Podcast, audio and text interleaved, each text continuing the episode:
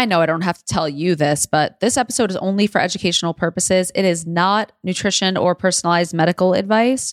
We want you to get the most from the episode, but to keep that in mind as well. And we really hope you enjoy it.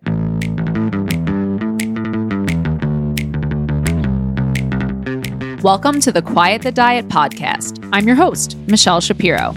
I'm an integrative functional registered dietitian in New York City who has helped over 1,000 clients reverse their anxiety, approach their weight lovingly, and heal their digestive issues. I help clients to access liberating self awareness through humor, nuance, and compassion. I lost 100 pounds the wrong way so that you don't have to. You know, without all the physical and psychological damage that comes with it. Whole body health requires so much more than just going on a restrictive diet. The Quiet the Diet podcast offers a holistic look at what it takes to be your most vibrant, healthy self, all while doing it on your own terms. I want to help you quiet the diet so you can focus on all the other parts of your amazing health and life. Welcome to the pod. I can't wait to explore the magic of functional nutrition and medicine together.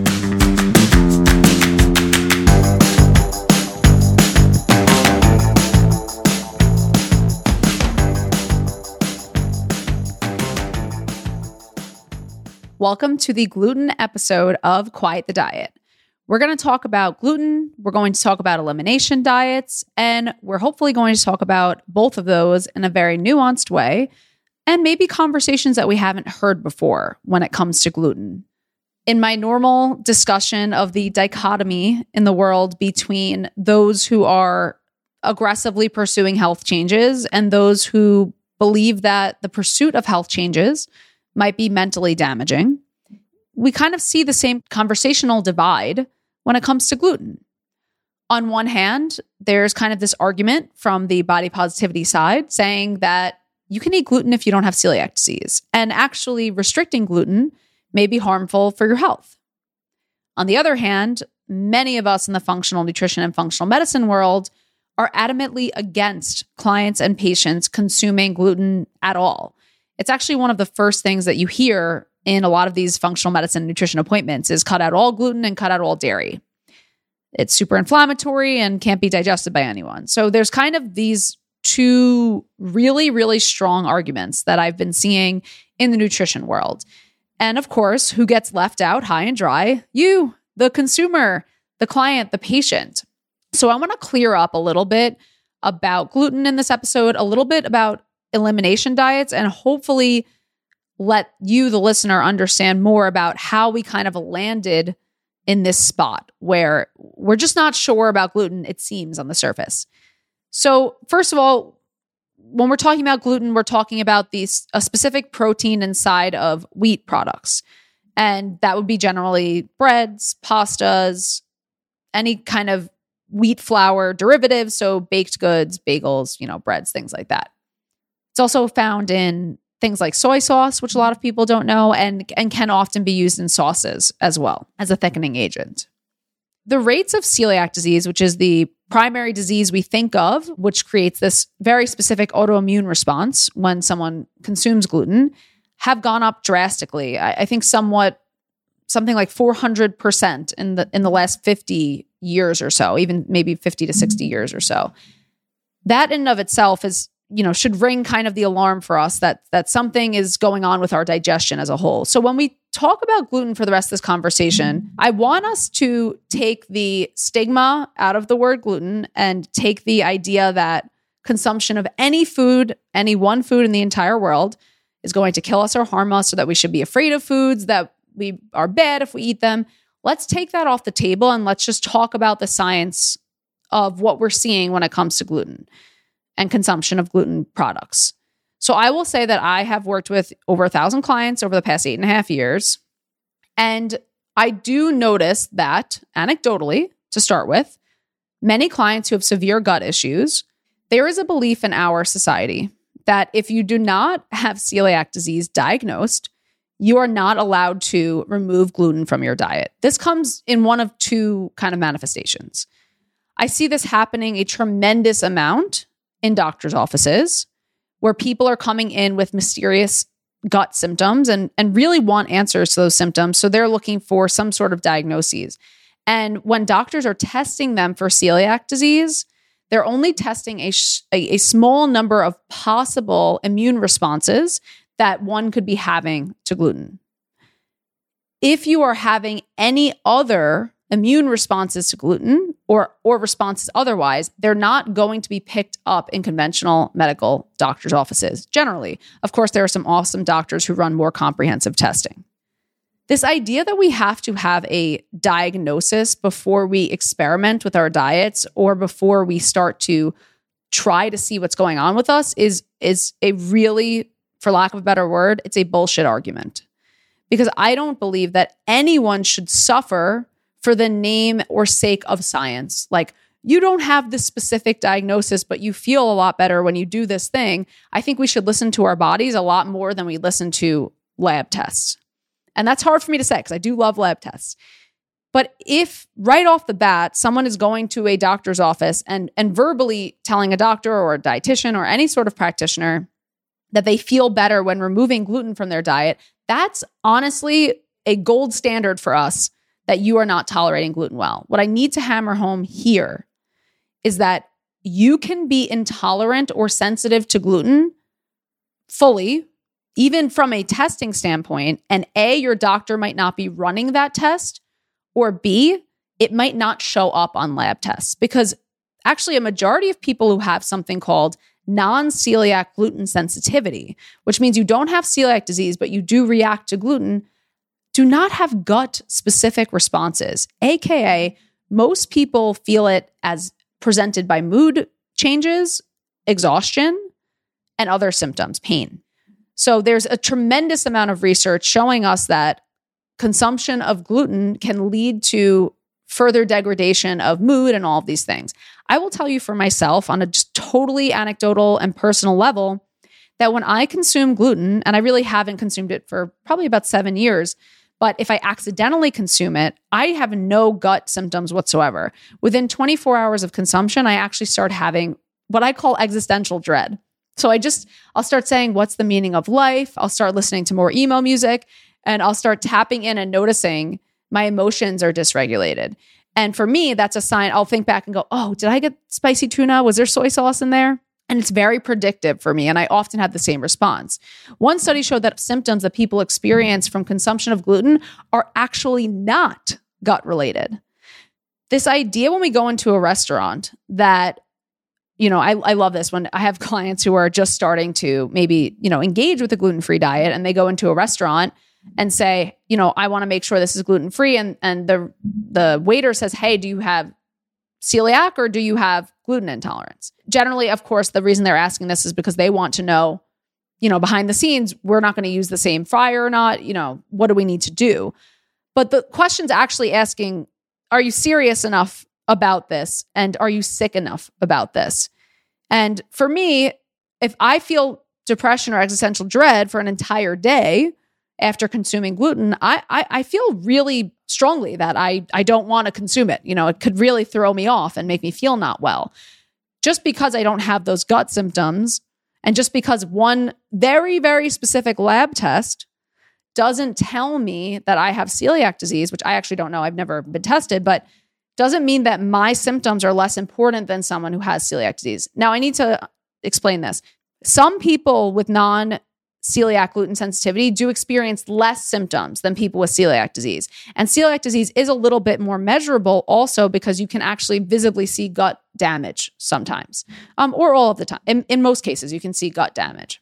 But the experience of being ill from consumption of one specific food, the level of illness should not matter if someone doesn't want to feel ill or consume it. So I just want you to know that if you are interested in cutting gluten out of your diet, you don't need to justify that to me or to any or waiter or anyone else. You shouldn't have to show your kind of celiac papers when you go to a restaurant in order not to be sick. And I think on a higher level concept too, this idea that we're entitled to eat food the way we want to eat food and to choose healthy habits or choose whatever habits we want is a broad issue too because again it's this idea that you have to earn not eating gluten. You have to have celiac disease. I always find it so cr- honestly creepy when anyone's with their family members or friends and their friends are inquiring at a dinner table what their medical diagnosis is. So if someone says, I'm not consuming gluten, that should be validating and justifying enough. And my advice to you is if you are engaging on a gluten free journey or gluten reduced journey, just own it. I would say that I sometimes apply a little humor. If someone says, like, do you have celiac disease as a response to I'm not consuming gluten? You can just ask it right back. I do this mirroring game a lot too. Do you have celiac disease? Oh, okay. Are we asking each other questions about each other's health? How are your bowel movements? that person, it's lovely for that person to have an opinion about you consuming gluten. It's lovely for, you know, a medical professional to have an opinion about it. And it's an entirely different thing when you are the person who has to deal with the illness after. So that one second decision to advocate for yourself, if it means you not being sick for a couple days, it might really be worth it. And I know it's hard. I know there's so much stigma around making these choices for ourselves. And by the way, I haven't even gotten to the part of the episode yet where I say if I agree with reducing gluten from your diet or not. But if it is a choice that you are looking to make, there are some strategies and ways that you can do that in a in a social setting because I know it can be challenging. I often call ahead or ask my clients to call ahead to a restaurant also to ask if they have gluten-free options. And again, just kind of my tips for that conversation would be A, you can kind of brush it off and do the mirroring a little bit, which is a little gaslighty, but I'm I'm giving you permission to do that.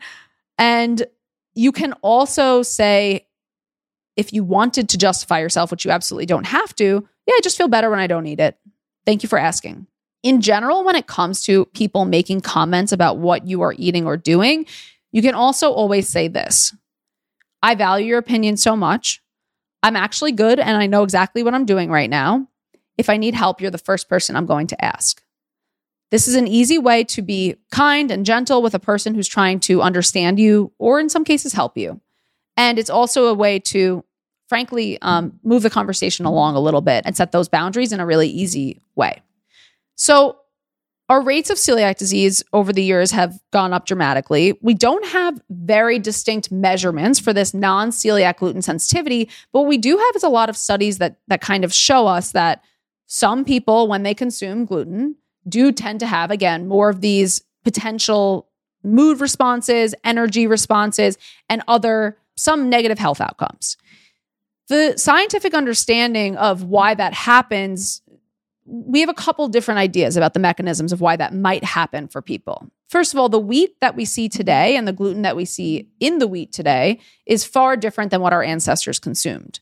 I just want to make one thing clear also. If you are experiencing symptoms from consumption of gluten, you're not making it up. It's not in your head. And it's not something that you're doing for fun. Like other people think that you're just making it up for fun or, oh, it's a trendy thing to be gluten free. If you have all these mysterious symptoms and you want to experiment with something, I just want to give you that permission and tell you it's okay and it's not a fun fad for you. I understand that you actually don't feel well and you actually are looking for help. And I commend you for doing that, honestly. So, the actual consumption of wheat has actually been only for a small portion of our history. And this is a big kind of argument in the paleo community, which is that, you know, we've only been consuming wheat for 11,000 years compared to the long history of, of course, all other foods. So we're not sure what it's doing kind of to us internally. Same thing we feel about things like seed oils, kind of the newer and, and altered products. We're not sure how it's working kind of in our health and environment of our bodies. And we also have much higher rates of every single chronic illness now than we have. So we're also trying to draw these conclusions. So, as an example of someone who has celiac disease, what kind of happens when we consume gluten is we're eating some sort of a wheat product. It's getting to our digestive system, specifically talking about our small intestine. By the time it gets to our small intestine, our small intestine has a aligning to it. And I think of it as being kind of like our immune system is kind of like the infantry at the lining of our intestine. And, and what's proposed is that gluten and, and some other products increase the release of a protein called zonulin. And zonulin basically, if you can picture, makes spaces in between all of your infantry. So it means that things can move in and out of your small intestine. And what happens when is that once it reaches the blood, there might be some sort of an antibody response and an attack created onto that gluten protein molecule.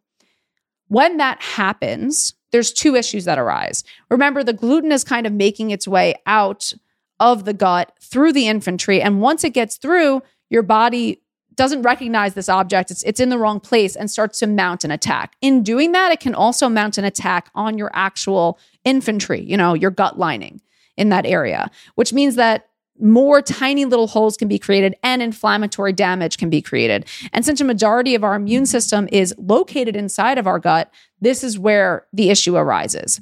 The other issue with gluten specifically is that it this uh, what we call molecular mimicry, which means that gluten itself looks somewhat like our thyroid hormones. So our body can also mount an attack onto our thyroid hormones thinking it's gluten. It notices that something is wrong. This is somewhere that it shouldn't be. This is an object that isn't supposed to be here and mounts an attack as your body.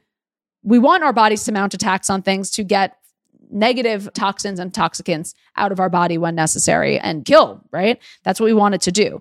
The issue is when you have this level of inflammation that's chronic and becomes systemic. And this is seen in, in celiac disease primarily, but we believe there's that a component of this mechanism is also happening for people with non celiac gluten sensitivity. The question is Do I believe, or do scientists, researchers, and dietitians, doctors believe that this is happening in every person all the time? My answer would be probably to some degree. But the more important conversation here is sure, we're talking about gluten specifically. But when it comes to all of food, the question is what environment is the food going into? Not so much the food and, and, itself. So let me give you an example of this too. So if you had a fire burning somewhere and you pour more fuel on the fire, just like the phrase, the fire gets grander. If you pour fuel on a fire that isn't burning, nothing happens, right? So the question is what is the relative risk from person to person of consuming gluten? I believe that to some degree, wheat and its other components in it, and potentially pesticides that are sprayed on it, can create issues to even the tiniest degree in almost every single person. Not all wheat, not ancient wheat, not ancient grains, but the current wheat that we're seeing today is is generally quite hard for especially in America, is quite hard for people to digest.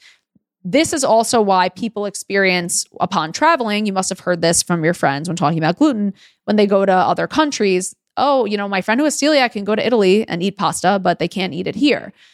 Again, we're not exactly sure if it's the fact that it's sprayed with glyphosate or if it's the fact that it's just a, a more old and ancient and better prepared version of gluten. The the current wheat products we have now are also incredibly high in gluten. So, what I want to get at here for you is that if you are a person with perfect health and you can tolerate gluten, there's not a distinct reason to cut it out of your diet. But the reality of the situation is most of us have fires burning within us. Most of us have some level of chronic inflammation happening. Most of us have some sort of metabolic dysfunction. Okay, here's the harder part of the conversation when it comes to functional medicine and functional medicine doctors and functional nutritionists, removing gluten from the diet is often a first step in reducing the issues that gluten causes. In the case of celiac disease, if you remove gluten from the diet, that may stop the symptoms in the short term because the actual issue, right, the thing that's starting the fire is removed. But if there is damage to your intestines or your gut in any area, in any organ in your digestive system, what's going to happen is that damage doesn't go away as self healing as our body can be. What I see the biggest flaw of functional practitioners is we remove gluten from the diet. But then what? You're taking away the thing that might be pissing your body off for sure. But you have to then add things in to seal and heal the lining of the gut. So just removing gluten from your diet will never fix your gut problems. You then have to potentially address your microbiome. You then potentially have to address the lining of your gut. You then have to address any other dysbiosis going on. So, what we always need to remember is that just willy nilly cutting things out of our diet might temporarily stop some symptoms from happening. And let me tell you, that can be huge for you. That can be huge for someone who's experiencing constant gut issues.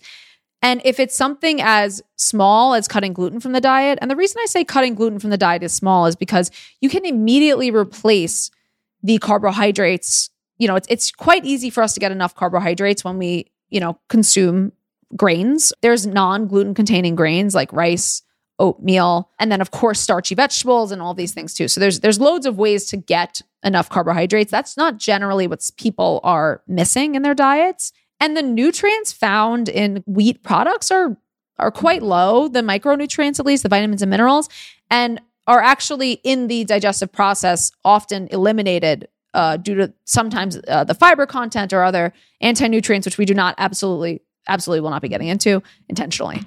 But this idea of taking gluten out of your diet as a potential to be a cause for an eating disorder or for disordered eating is something that I think we have to address too. So I know that for many of my friends who work in eating disorder clinics, restriction of any type of food is considered disordered and and very much prohibited. And in the case of conditions where someone needs to be inpatient for eating disorders and has a formal diagnosis of an eating disorder, I, I absolutely understand the urgency to not create more food fear and the emergency level that that exists. Where there's quite a bit of gray area is a for people who are have a healthy relationship with food. There are about close to now we believe 70% of the population who's suffering from some sort of chronic illness. So the level of eating disorders is not proportionate. So there has to be some group of people who do not have eating disorders and who also want to feel better and want to eliminate gluten. So again, it's this idea that if you eliminate gluten from your diet, you have an eating disorder instantly or you have disordered eating instantly for me is not at all nuanced and really leaves people out who are trying everything to get better results for their health. So I want you also if you're a person who has experienced disordered eating but has really made a safer and healthier relationship with food and and and wants to start kind of engaging in the elimination of gluten or doing something else to be gut healing. I just want to say it's okay for you to have these thoughts. It's okay for you to want to experiment. What i really want people to avoid is thinking that eliminating gluten from your diet is the answer and that that's going to be the magic cure because that's certainly not the case it might be something that's irritating your gut, but very rarely is gluten itself the root cause, unless in, in the case again of celiac disease, but the root cause of all health ails. I would say that consuming it can, again, for sure cause further issues. When it comes to eating disordered and disordered eating, too, there's actually a group of people that are often left out of the equation altogether. We believe that eating disorders started in the brain as mental disorders or disorders of some, uh, again, emotional sort or, an, or a manifestation of OCD in some cases or perfectionism. When it comes to eating disorders, what's not often talked about is that what happens inside of our gut can actually influence our food behaviors. So if we have something like a parasite, that actually can influence our cravings the feeling of having distension around digestion can make us want saltier or sweeter foods to help with motility. So, actually, what happens inside of our gut can influence our mental decision to have certain foods and can influence our anxiety around food too. So, while there are absolutely times when eating disorders derive from mental reasons, there are times when eating disorders can derive from physical reasons too. And if we only explore the mental component of eating disorders and disordered eating and ignore the fact that dysbiosis in the gut and other conditions of our body can cause those disordered thoughts, we actually won't be able to get to the root cause of what's going on with us. So, what this looks like is if someone has disordered eating and it's deriving from a physical condition, if we say, hey, you have to include all foods fit, you have to include these foods, they're not actually going to be able to get better through just the mental support alone. And there are many people who, again, even consumption of gluten itself can create for some people those physical discomforts. And not only physical discomforts, I mean, it can literally alter the way that we crave foods and think about foods. It can alter our, our brain function. And if it alters our brain function, again, we have to look at the food itself too, and we have to look at what the physical self is telling us. So if you are a person also who did some sort of elimination diet and actually noticed your relationship with food got better from it, that makes a lot of sense to me. And I have seen that happen. What I'm not advising is if you have an active eating disorder, please do not start cutting things out of your diet without a practitioner's help. What I'm talking about is exploring, hopefully with a practitioner, especially if you have a diagnosed eating disorder, what else we can do to look at the cause of our eating behaviors. Because, yes, there is this hugely mental component to eating, and there's also a hugely physical component to it as well. So, yes, I have literally seen clients while consuming gluten or other foods that were not working well with them and their digestive environment. I have seen their relationship with food improve through elimination of those foods which again is so counter to what we hear all the time, which is that if you cut out any foods, you develop an eating disorder. Well, I've seen people cut out foods and develop a better relationship with food. It is entirely possible, but it has to be done strategically and gently at the same time. So it's really important to understand that nuance. And it's also very confusing. And I know it's none of this is black and white. And I always ask you, please be in the gray area with me. Please sit in that discomfort of that middle ground, knowing that all of us are so individual. When it comes to elimination diets, and when I think of elimination diets, what I'm generally thinking of is what I see in functional medicine and functional dietitians' offices, also what I see in conventional medical offices, which is you basically have a diagnosis like IBS, and the doctor will give you a quote unquote, let's say a low FODMAP plan, maybe a specific carb diet, a GAPS diet, a histamine intolerance diet. The issue, there's a couple issues with handing someone a diet like that. First of all, it absolutely can create food fears. So while I'm saying that cutting some foods out selectively and intentionally for a short period of time, usually a 30 day window, can be part of an overall strategy for help. Just cutting foods out of your diet for a very long period of time is not helpful at all. And the reason it's not helpful is a couple reasons. One of the reasons is, like I said before, if you're going on a low FODMAP diet and FODMAPs are, which is a specific, different components of carbohydrates that can potentially cause gastric distress for people. Wheat actually happens to be a FODMAP, which is why I also believe it's possible people experience gut distress from wheat. It's another proposed mechanism. There was a one really good study that substantiated that also. So if you remove all FODMAPs from your diet, and let's say, again, that fire of inflammation isn't burning as strongly, but whatever damage was done to your gut prior from FODMAPs or from other inflammatory events is not going to be instantly fixed from you removing that. Yes, it might reduce your symptoms for some time. The other issue is our body is a body of true efficiency. So if we cut out too many different food groups and too many foods, our body does not lack the ability to digest the food, but it can become harder to reintroduce those foods the longer that you leave them out. And the goal for any diet should be to eating as diverse of real foods as possible. So cutting out, especially when it comes to something like a histamine diet, a low histamine diet, is you're eliminating citrus fruits, fermented foods, all these things that can be really strongly helpful for your digestive system and your immune system. So I think also when thinking about these diets and approaching them, thinking about eliminating one thing at a time might be a much better move and for a very specified period of time to see what's working and what isn't. When we just cut a bunch of foods out, it doesn't help us to understand what's working and, and what isn't. And it really can create new food fears. So that's my advice when approaching these also is slow and low and one thing at a time, see how it makes you feel. I think that the evidence is strong for gluten specifically as a starting place that again there's a lot to be explored in ways of the potential mechanisms and modes of action of why gluten might cause an issue. And we have a, a, decent amount of research to understand that also this leaky gut component this you know those little holes in your infantry can really cause a potential issue. And then also the pesticides and all those other glyphosate issues along with gluten. So I am not generally afraid to replace gluten in the diet with other foods, either gluten free varieties or naturally non gluten containing foods.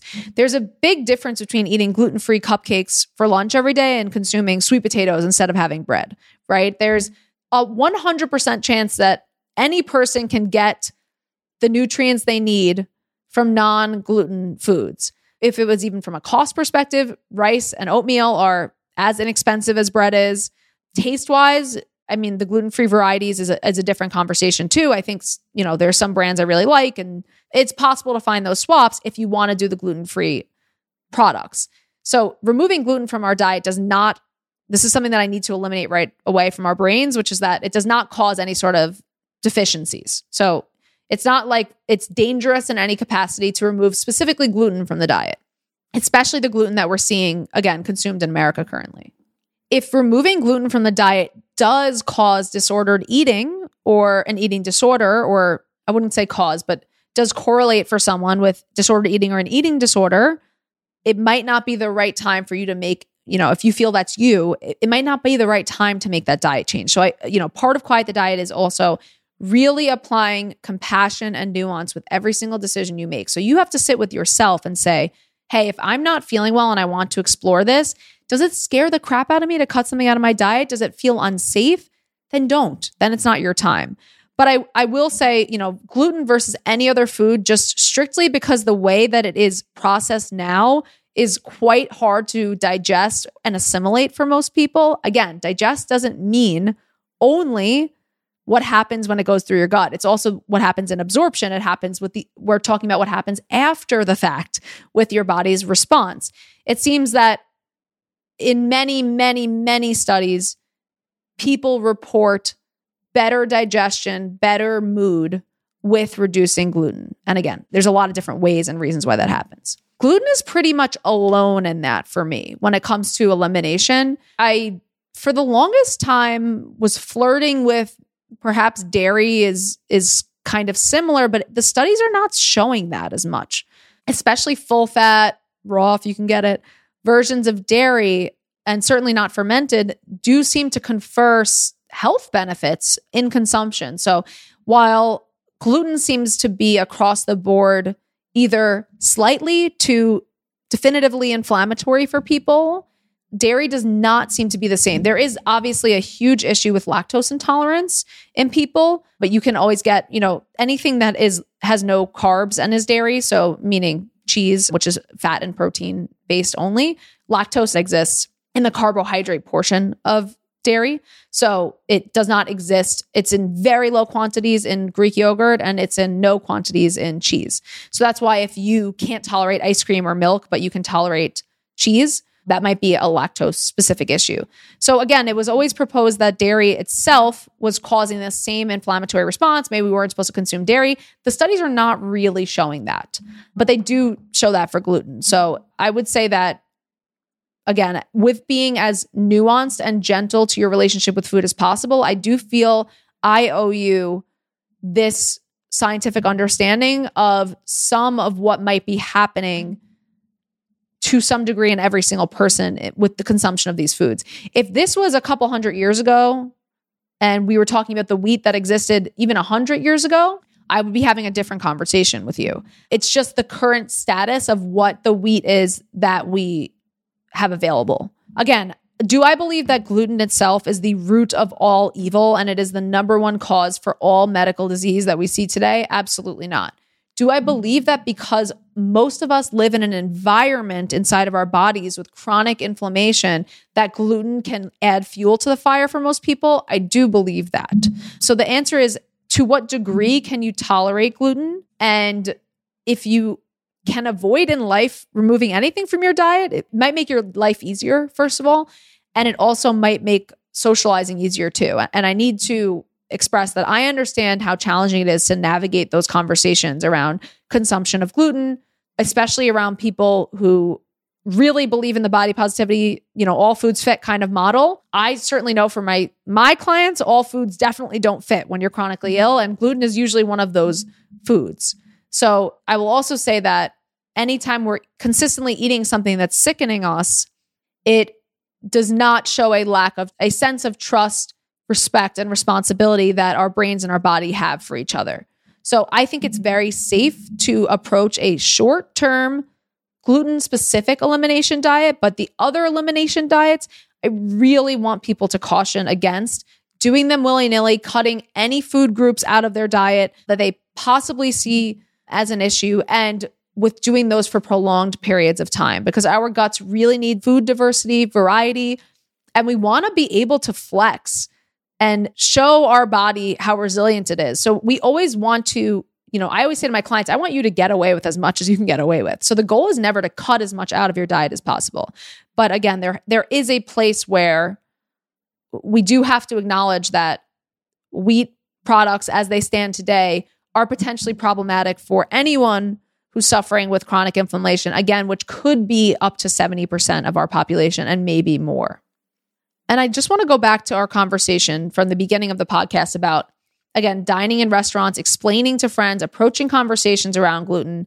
I don't feel anyone should have to justify their food choices to anyone else. And now we have people saying, hey, if you cut gluten out, it's an eating disorder. You have no reason to not eat gluten if not for celiac disease. I'm telling you right now, I can be your, your dietitian for the day today. You can send them to this podcast, and I will tell you there are a million reasons why you might not want to consume gluten if you don't have celiac disease. So I'm giving you permission to have that conversation. And I'm also letting you know, again, if you have a diagnosed eating disorder or disordered eating, it is never the right move to listen to me because this is not nutrition or medical advice, a person from a podcast over your practitioner. So I'm also telling you that. I'm talking about in social situations with friends. If you need to say something, you can say either A, I am choosing to do this for myself. I'm not open to input right now. B, I thank you so much for your input. I'm actually okay. And if I need help, I will ask you. Or C, you can do my mirroring example, which is Do you have celiac disease? Tell me more about your bowel habits at the dinner table. Because that's basically what the person is asking when they say, Hey, you know, do you have celiac? Why are you cutting gluten out of your diet? And that level of judgment that we get for making food choices for ourselves is so unnecessary to me. But what they're really saying is you don't have the right to not eat gluten if you don't have celiac disease. You don't have to be sick enough to make a food choice for yourself. You can make one whenever you want because you're the expert of your own body and you're the master of your body. So don't let someone else in that one moment dictate how sick you're going to be for the next few days. And it's freaking hard and I freaking know it, but it is very worth it for you to put your health before what someone else's perception is of you. I know it's easier said than done. So I'm giving you all these tips for you to be able to do that too. So again, I'll just recap the elimination diet part of the conversation too, which is that elimination diets can be helpful in some instances for short periods of time and then reintroduction needs to happen. And I really recommend if you're doing any sort of elimination diet, doing that with a practitioner, coach, dietitian, nutrition coach, some sort of coach to make sure that you're not developing new food fears. And the reason, by the way, that we develop those food fears is because when we're getting better at the same time we're eliminating foods, we start to associate those foods as having caused the illness. I need to hammer this point in too. The food itself is most likely not causing the illness in that moment. The illness may exist for a variety of different reasons that are extremely complex and very long term. The food may be aggravating the issue. I would say in a very small amount of people, food is the cause of illness. Again, if you have something like celiac disease, yes, eating gluten is a, a very specific thing that is causing illness in you. But doing an elimination of gluten won't be enough to heal that gut lining after anyway.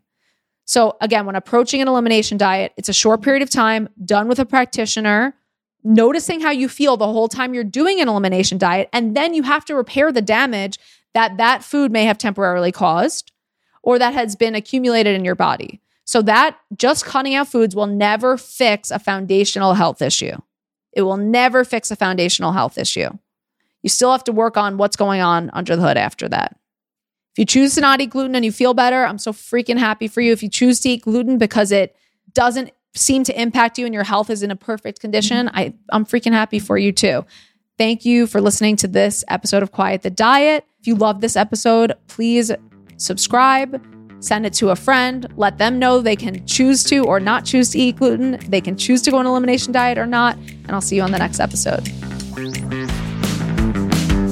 Thank you so much for tuning in to the Quiet the Diet podcast. If you found any of this information relevant or you related to it, please feel free to share the podcast. It would mean the world to us.